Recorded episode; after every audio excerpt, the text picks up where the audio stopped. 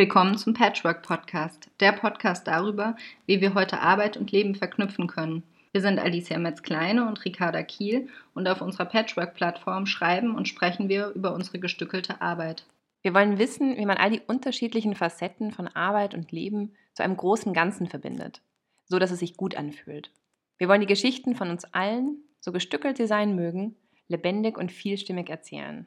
Deswegen laden wir uns auch regelmäßig Interviewgäste ein, die von ihren Erfahrungen erzählen.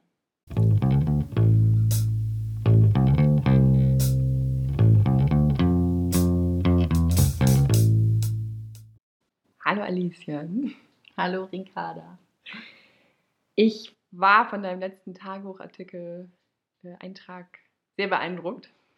Du hast ja auch geschrieben, dass es dein schwierigster Artikel bisher war. Und wie wir unseren im letzten Podcast ja auch äh, besprochen hatten, dieses Thema Mut und Ehrlichkeit und äh, Sachen von sich erzählen in unserem hier öffentlichen Raum, ist ja auch einfach noch neu nach wie vor für uns beide und ähm, bewegt ja natürlich auch immer noch. Und ähm, es hat, also hat mich auf jeden Fall sehr bewegt, was du geschrieben hast. Und ich bin dir sehr dankbar, dass du es geschrieben hast. Ähm, bevor wir auf den Teil einkommen, also auf dem, äh, was du über deine Ängste geschrieben hast, äh, wollte ich nochmal ganz allgemein auf den ersten Teil kurz äh, mhm. zu sprechen kommen, weil du ja auch, auch sehr eindringlich beschrieben hast, was ähm, in, in deinem Leben sich auch praktisch und äh, einfach ja, rein organisatorisch alles geändert und, und bewegt hatte. Ähm, wie geht es denn dir damit im Moment? Hat sich da schon, hat sich etwas beruhigt? genau, aktuell, ähm, ja, ein bisschen hat sich beruhigt. Wir sind gerade alle gesund. Das ist schon mal immer alles dann einfacher, was die Organisation angeht. Und auch ähm, das Kindergartenthema, was ich angesprochen habe, auch im ähm, Tagebucheintrag, ist insofern beruhigter, dass ähm, wir jetzt gerade nur noch abwarten können und ähm, auf die finale Entscheidung quasi warten. Aber wir können jetzt aktiv nichts mehr machen und uns eigentlich auch jetzt nicht mehr den Kopf zerbrechen. Ähm, genau, und das hatte auch ein, schon einen großen Platz in den letzten Wochen. Zum einen so organisatorisch, weil man die Kindergarten auch besucht und das natürlich vormittags, wenn auch die anderen Kinder da sind. Das heißt, es kostet einfach Zeit und ein bisschen ähm, ja, man muss ein bisschen das organisatorisch regeln, dass das alles funktioniert.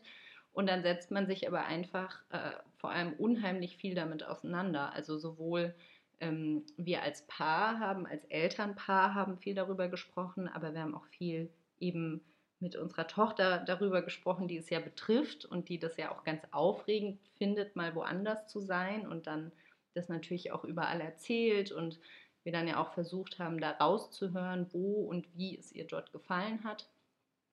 Ähm, und das war von daher ähm, auch eine schwierige Entscheidung, ähm, weil so viele Dinge da reinspielen. Das sind einmal so ganz ähm, die, die, die äußeren Eckdaten, die man auf einen Blick sieht, dass man einfach guckt, okay, wie lange hat der Kindergarten offen, wann öffnet der morgens, ähm, wann schließt der nachmittags? Ähm, was gibt es da für Essen, wie weit ist der Weg dorthin, wie schwer ist der zu erreichen. Also all diese Eckdaten, die einfach für uns wichtig sind, was, die Alt was unsere Alltagsorganisation betrifft, sind aber erstmal ähm, Dinge, äh, die das Elternwohl beeinflussen und nicht unbedingt das äh, Kindwohl quasi. Ähm, und das ist dann eben die andere Seite, dass man guckt, wie gefällt es Frieda da, wie sind da, ähm, was sind da für Kinder, wie sind die Erzieher, was wird dort angeboten, entspricht es ihrem Charakter, ihrer Person und vor allem entspricht es ihr für die nächsten drei, vier Jahre. Es ist ja ein sehr langer Zeitraum bis zur Schule und da aber auch wieder passen die Eckdaten auch zu uns. Wir müssen das für die nächsten drei Jahre dann so organisieren.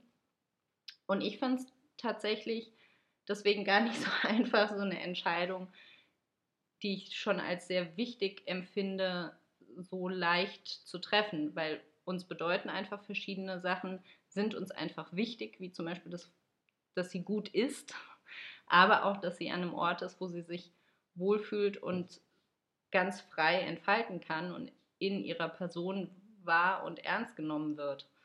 Und das dann abzugleichen mit den eigenen Bedürfnissen ähm, ist irgendwie schon eine kleine Herausforderung.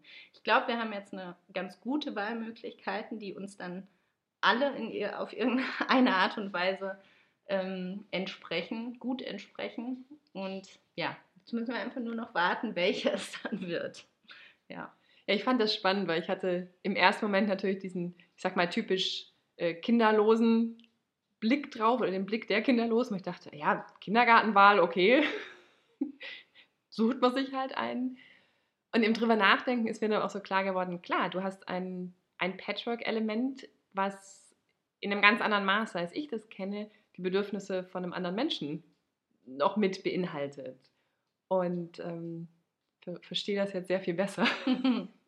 ja, also wir haben es uns bestimmt auch schwer gemacht. Ich kriege das auch mit, dass auch viele machen sich da vielleicht auch gar nicht so viel Gedanken. Ähm, uns war das schon sehr wichtig, weil ich empfinde mein Kind trotzdem noch als sehr klein, auch wenn sie jetzt zu den Großen gehört und in den Kindergarten kommt. Und ich denke, das prägt sehr und bereitet dann ja auch auf das weitere Leben vor. Und deswegen haben wir es uns da jetzt vielleicht auch ein bisschen schwer gemacht. Aber ich denke, das war es auch wert so. Ja. Und das hat ja auch, denke ich mal, viel mit deiner, mit deiner sonstigen Herangehensweise ans Leben zu tun. Nicht, dass du es dir immer schwer machst, das will ich nicht sagen.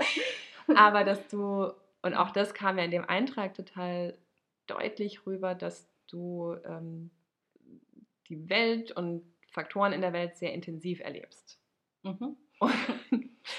Und ähm, das ja eigentlich nur logisch ist, dass sich das dann natürlich auch in, in Erziehungsfragen oder überhaupt in, in Kinder- und Familienfragen ähm, ganz anders widerspiegelt.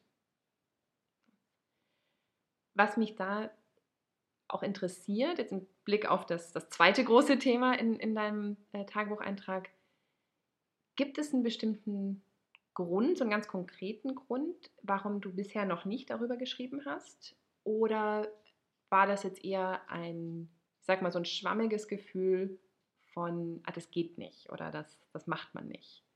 Oder hattest du eine ganz konkrete ähm, Vorstellung, weil du eben geschrieben hast, dass du in diesem Sinne oder in diesem Maße und der Tiefe weder darüber gesprochen noch äh, geschrieben hast bisher?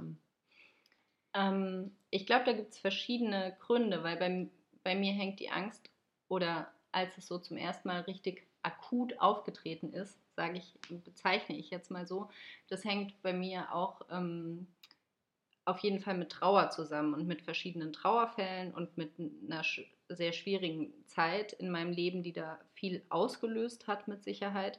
Und ähm, in der Zeit habe ich auch sehr wohl darüber geschrieben und bestimmt auch immer ein bisschen über die Angst, aber die war, glaube ich, sehr verdeckt durch die Trauer. Also ich habe mehr über Trauer geschrieben und ich habe auch eine andere Art gefunden, darüber zu schreiben. Ich habe damals ähm, auf Herzscheiße, das war so mein literarischer Blog, und da habe ich schon darüber geschrieben. Auch immer mal vielleicht eher über einzelne Symptome und wie es mir so geht, aber auch oft sehr literarisch, vielleicht auch nicht immer total deutlich und verständlich. Aber da hatte ich ja für mich das Gefühl, ich lasse das los, ich schreibe schon darüber und äh, teile das auch mit. Und es ist auch nicht so, dass ich, ich habe auch mit Freunden darüber gesprochen und es ist nicht so, dass ich das so total zu einem Geheimnis gemacht habe oder das Gefühl hatte, da kann man nicht drüber sprechen. Mm, aber was schon so ist, in dem Moment, wo es ein bisschen öffentlicher wird und vor allem, wenn es auch im Zusammenhang mit Arbeit ist, kam es bisher nicht so raus und hatte auch nicht so einen Raum. Und ich glaube, da ist es auch tatsächlich noch mal schwieriger, weil wenn man in einer Runde mit Freunden oder auch Bekannten sitzt und darüber spricht, aber dann ist es oft sehr persönlich und privat und man spricht darüber, aber nicht in diesem Kontext mit, ich muss jetzt funktionieren in der Arbeitswelt und ich muss das und das und das und ich kann das und das vielleicht nicht und fühle mich im ersten Moment schwach. Ähm, und in den letzten Jahren gab es einfach nicht so wirklich einen Auslöser oder einen Grund, weshalb ich darüber geschrieben hätte, weil ähm, ich habe es auch einfach nicht mehr so intensiv, wie das mal war. Und ich war auch einfach mit anderen Themen beschäftigt, so ganz banal. ja, klingt banal, aber so war es auch einfach.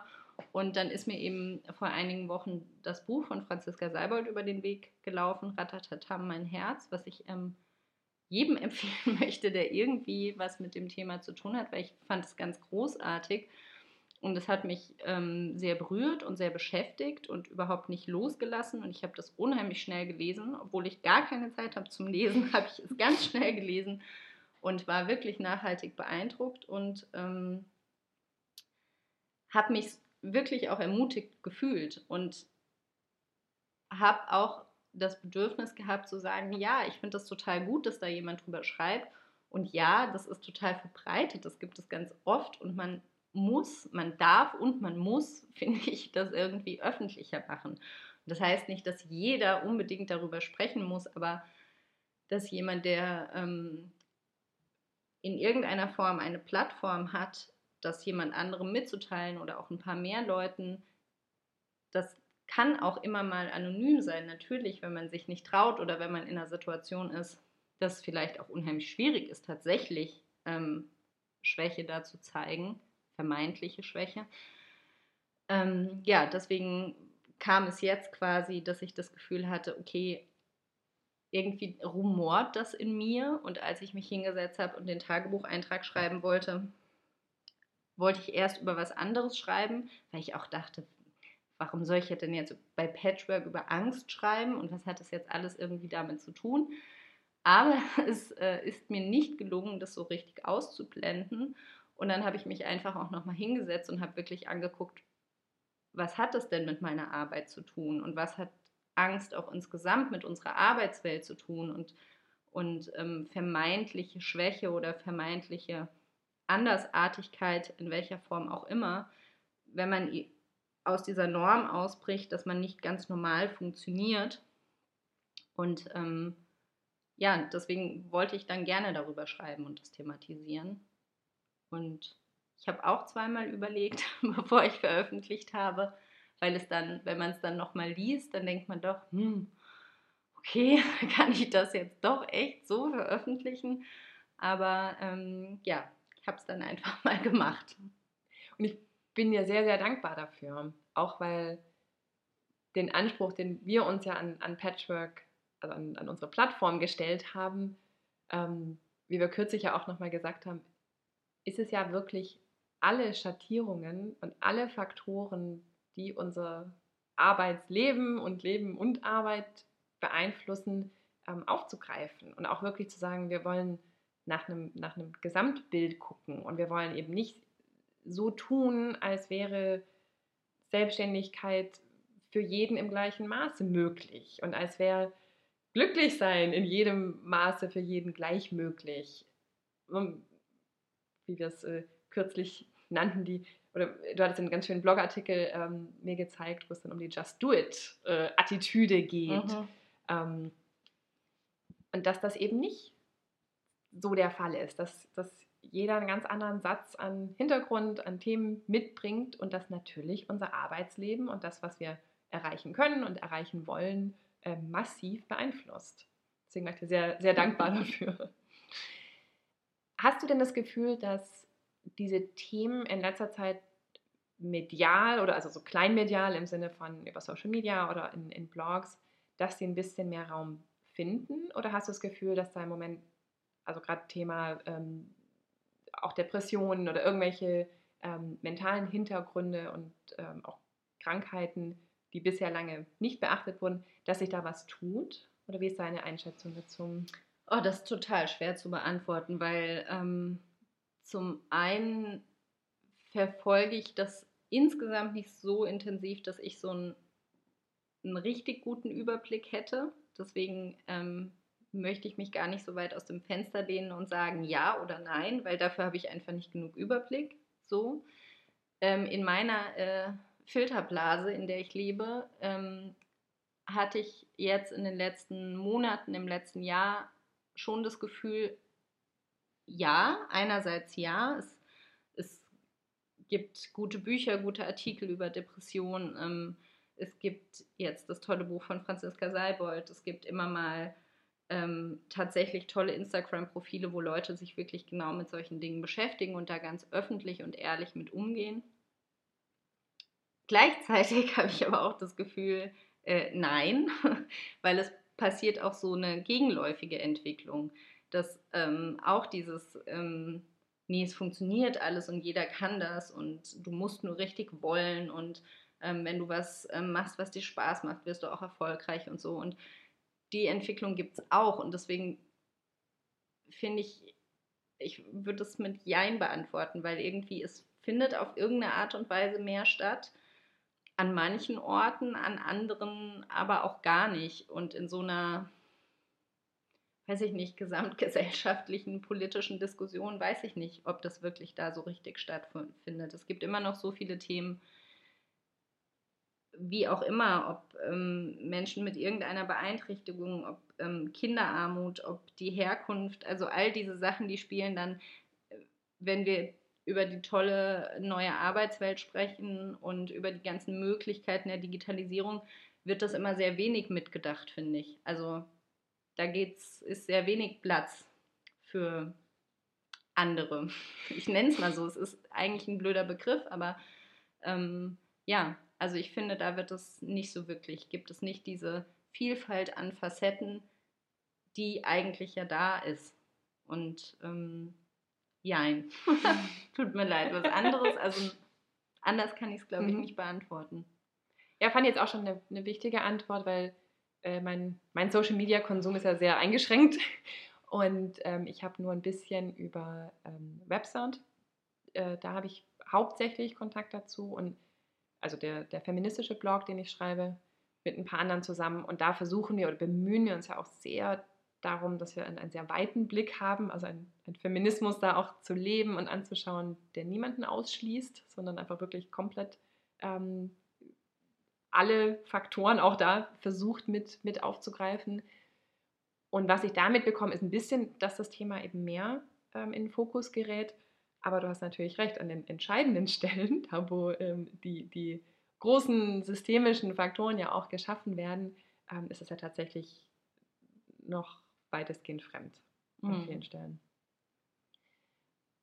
Ist eine Frage, die wahrscheinlich ähnlich, ähm, ähnlich unbeantwortbar ist, mich aber trotzdem äh, interessiert, was, was deine Einschätzung und deine Vorstellung dazu ist. Hast du das Gefühl, dass es mehr Menschen tatsächlich gibt mit Angststörungen und Depressionen oder allen möglichen Arten von, von Themen dieser Art?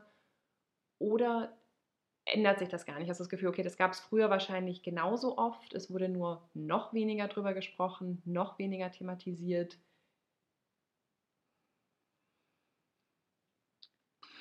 Das ist echt auch schwer zu beantworten, weil da habe ich mir einfach noch nie Zahlen an, zu mhm. angeguckt. Mhm. Ne? Also, also gerade so insgesamt, ähm, ich glaube, es ähm, wird mehr, aber also zu wann mehr. Also es gab bestimmt auch mal Zeiten, ähm, wo es anders ist und ähm, welche Gruppe man sich da anguckt, das finde ich super schwer zu beantworten. Ähm, ja.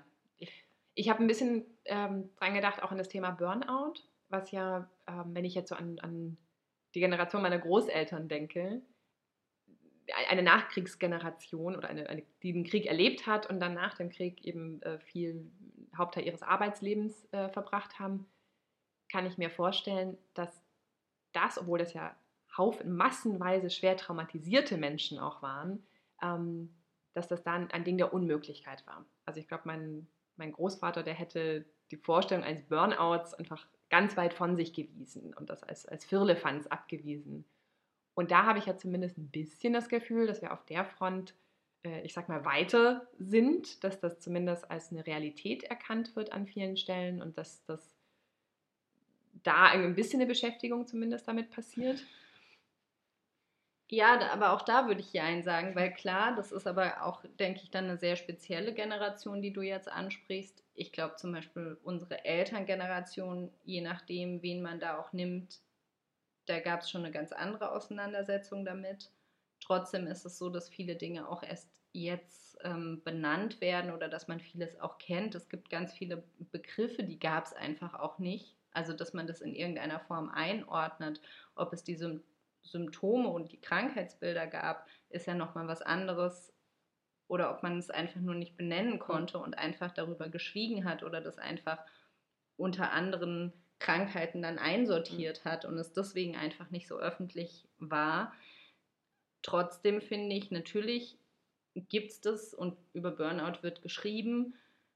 Ob es dann in der Arbeitswelt tatsächlich so viele gibt an entscheidenden Positionen, die das zugeben, die sich wirklich auskurieren und die dann mit halber Kraft zurückkommen, wage ich noch zu bezweifeln. Genauso, dass sich wirklich jemand lange beurlauben lässt wegen eines Trauerfalls und das offen kommuniziert, dass jemand wegen einer Panikattacke ein Meeting absagt, keine Ahnung. Ich, ich glaube, dass an vielen Stellen das nicht wirklich so offen kommuniziert wird. Mhm. Und ähm, wenn, dann wird oft anonym geschrieben und ich weiß auch nicht immer, ob dieses mediale Abbild, dass man dann ganz viel über Burnout und Work-Life-Balance liest, ob das tatsächlich dann komplett auch widerspiegelt, wie es im Alltag in vielen Firmen läuft.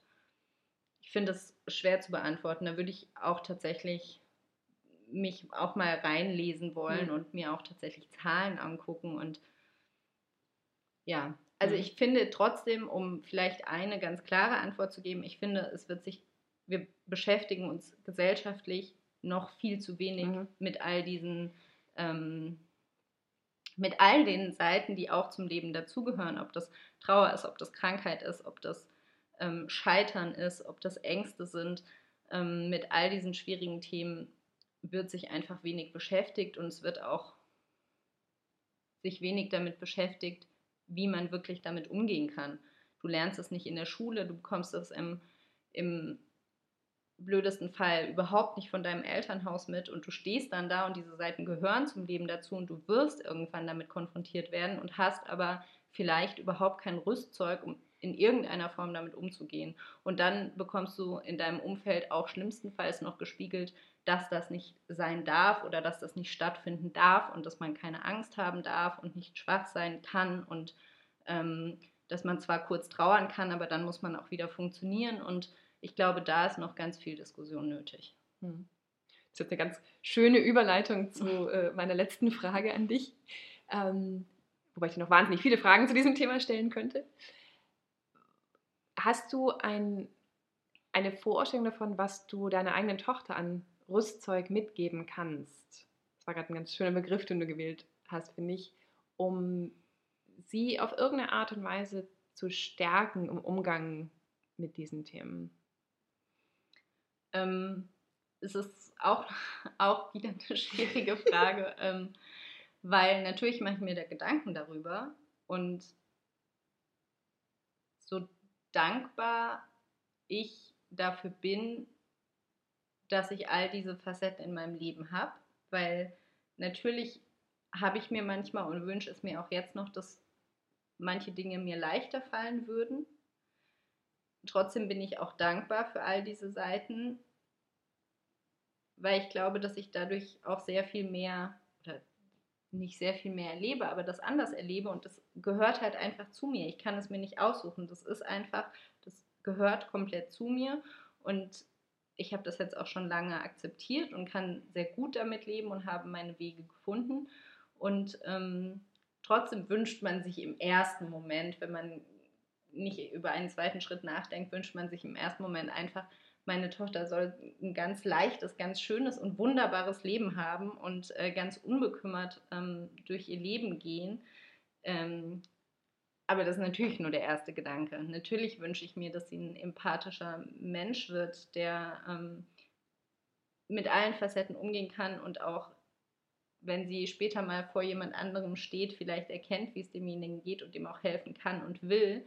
Und das kann sie aber nur, wenn sie das auch in irgendeiner Form vielleicht selbst kennt. Und Rüstzeug mitzugeben, ich finde es unheimlich schwer, weil ich würde sagen, dass meine Eltern da eigentlich ähm, mir ganz viel und ganz gute und hilfreiche Dinge mitgegeben haben. Aber wenn man einfach was äh, Traumatisches erlebt oder warum auch immer sowas hervorgerufen wird, dann steht man trotzdem da und denkt, aha, okay, also das ist so eine neue Situation und ob man jemanden darauf vorbereiten kann, auf Dinge, auf die man nicht vorbereitet sein kann, wage ich zu bezweifeln, so richtig. Was wir aber machen und was uns schon immer wichtig war, sie natürlich sehr zu stärken, zu versuchen, sie zu einer starken, selbstbestimmten, selbstbewussten Person zu begleiten, weil erziehen kann man das nicht, aber sie einfach da auf ihrem Weg zu begleiten und sie so wahrzunehmen, wie sie ist und sie in ihren Stärken und Schwächen zu bestärken, also auch, dass sie schwach sein darf und diese vermeintlichen Schwächen genau zu, genauso zu sehen und ernst zu nehmen und ihr aber auch zu zeigen, ähm, ich bin auch mal traurig und ich bin auch mal wütend und ich bin auch mal ungeduldig und ich bin auch mal blöd und das darf ich auch alles mal sein. Und danach ist es auch wieder gut. Und wenn ich blöd zu ihr bin, weil ich gerade gestresst bin, ähm, dann kommuniziere ich ihr das aber auch. Das war gerade blöd von mir und es tut mir auch leid. Und ich entschuldige mich dann bei ihr und dass sie das alles irgendwie mitbekommt. Ich glaube, das ist so das, das Einzige, was ich vielleicht ihr mitgeben kann. Und ähm, das werde ich auch machen. Das vielleicht auch nochmal, werde ich die Frage in ein paar Jahren auch anders beantworten, wenn ich mich ja mit ihr auch anders damit auseinandersetzen kann. Vielleicht über Bücher, vielleicht über einfach Gespräche. Das ist ja im Moment so in der Form noch nicht möglich. Im Moment ist das ja noch viel über, wie ich auf sie reagiere, wie wir mit ihr sprechen. Und ähm, es ist, wir sind ja noch ganz am Anfang einer langen Reise.